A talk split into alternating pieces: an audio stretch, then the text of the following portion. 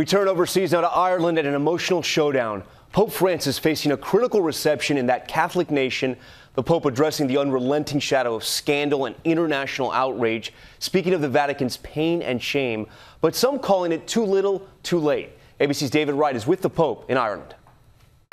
Today in Dublin, Pope Francis got an earful about the church's response to the sexual abuse crisis. Some of the signs there in the crowd clearly not meant to welcome him. Above all, Holy Father, we ask that you listen to the victims and survivors.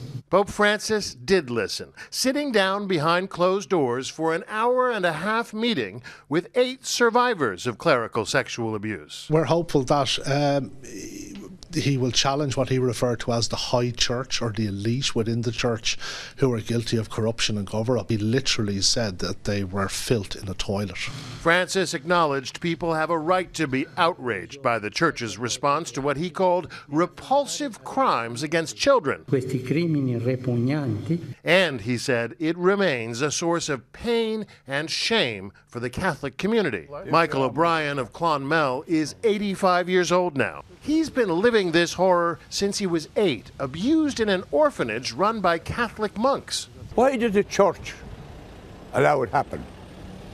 Because they didn't care. The Pope's visit here comes just weeks after a damning Pennsylvania grand jury report implicated 300 priests in allegedly abusing more than a thousand victims going back decades, while dozens of bishops allegedly turned a blind eye. That's why Pope Francis is under such pressure now. Washington, D.C. Cardinal Donald Wuerl may well be the next major church figure to resign because of this scandal. That Pennsylvania grand jury report was harshly critical of him. In his defense, Wuerl says he's always acted to diligently protect children. Wuerl was due to be a keynote speaker here in Dublin, but he pulled out at the last moment. Tom? David Wright for us tonight.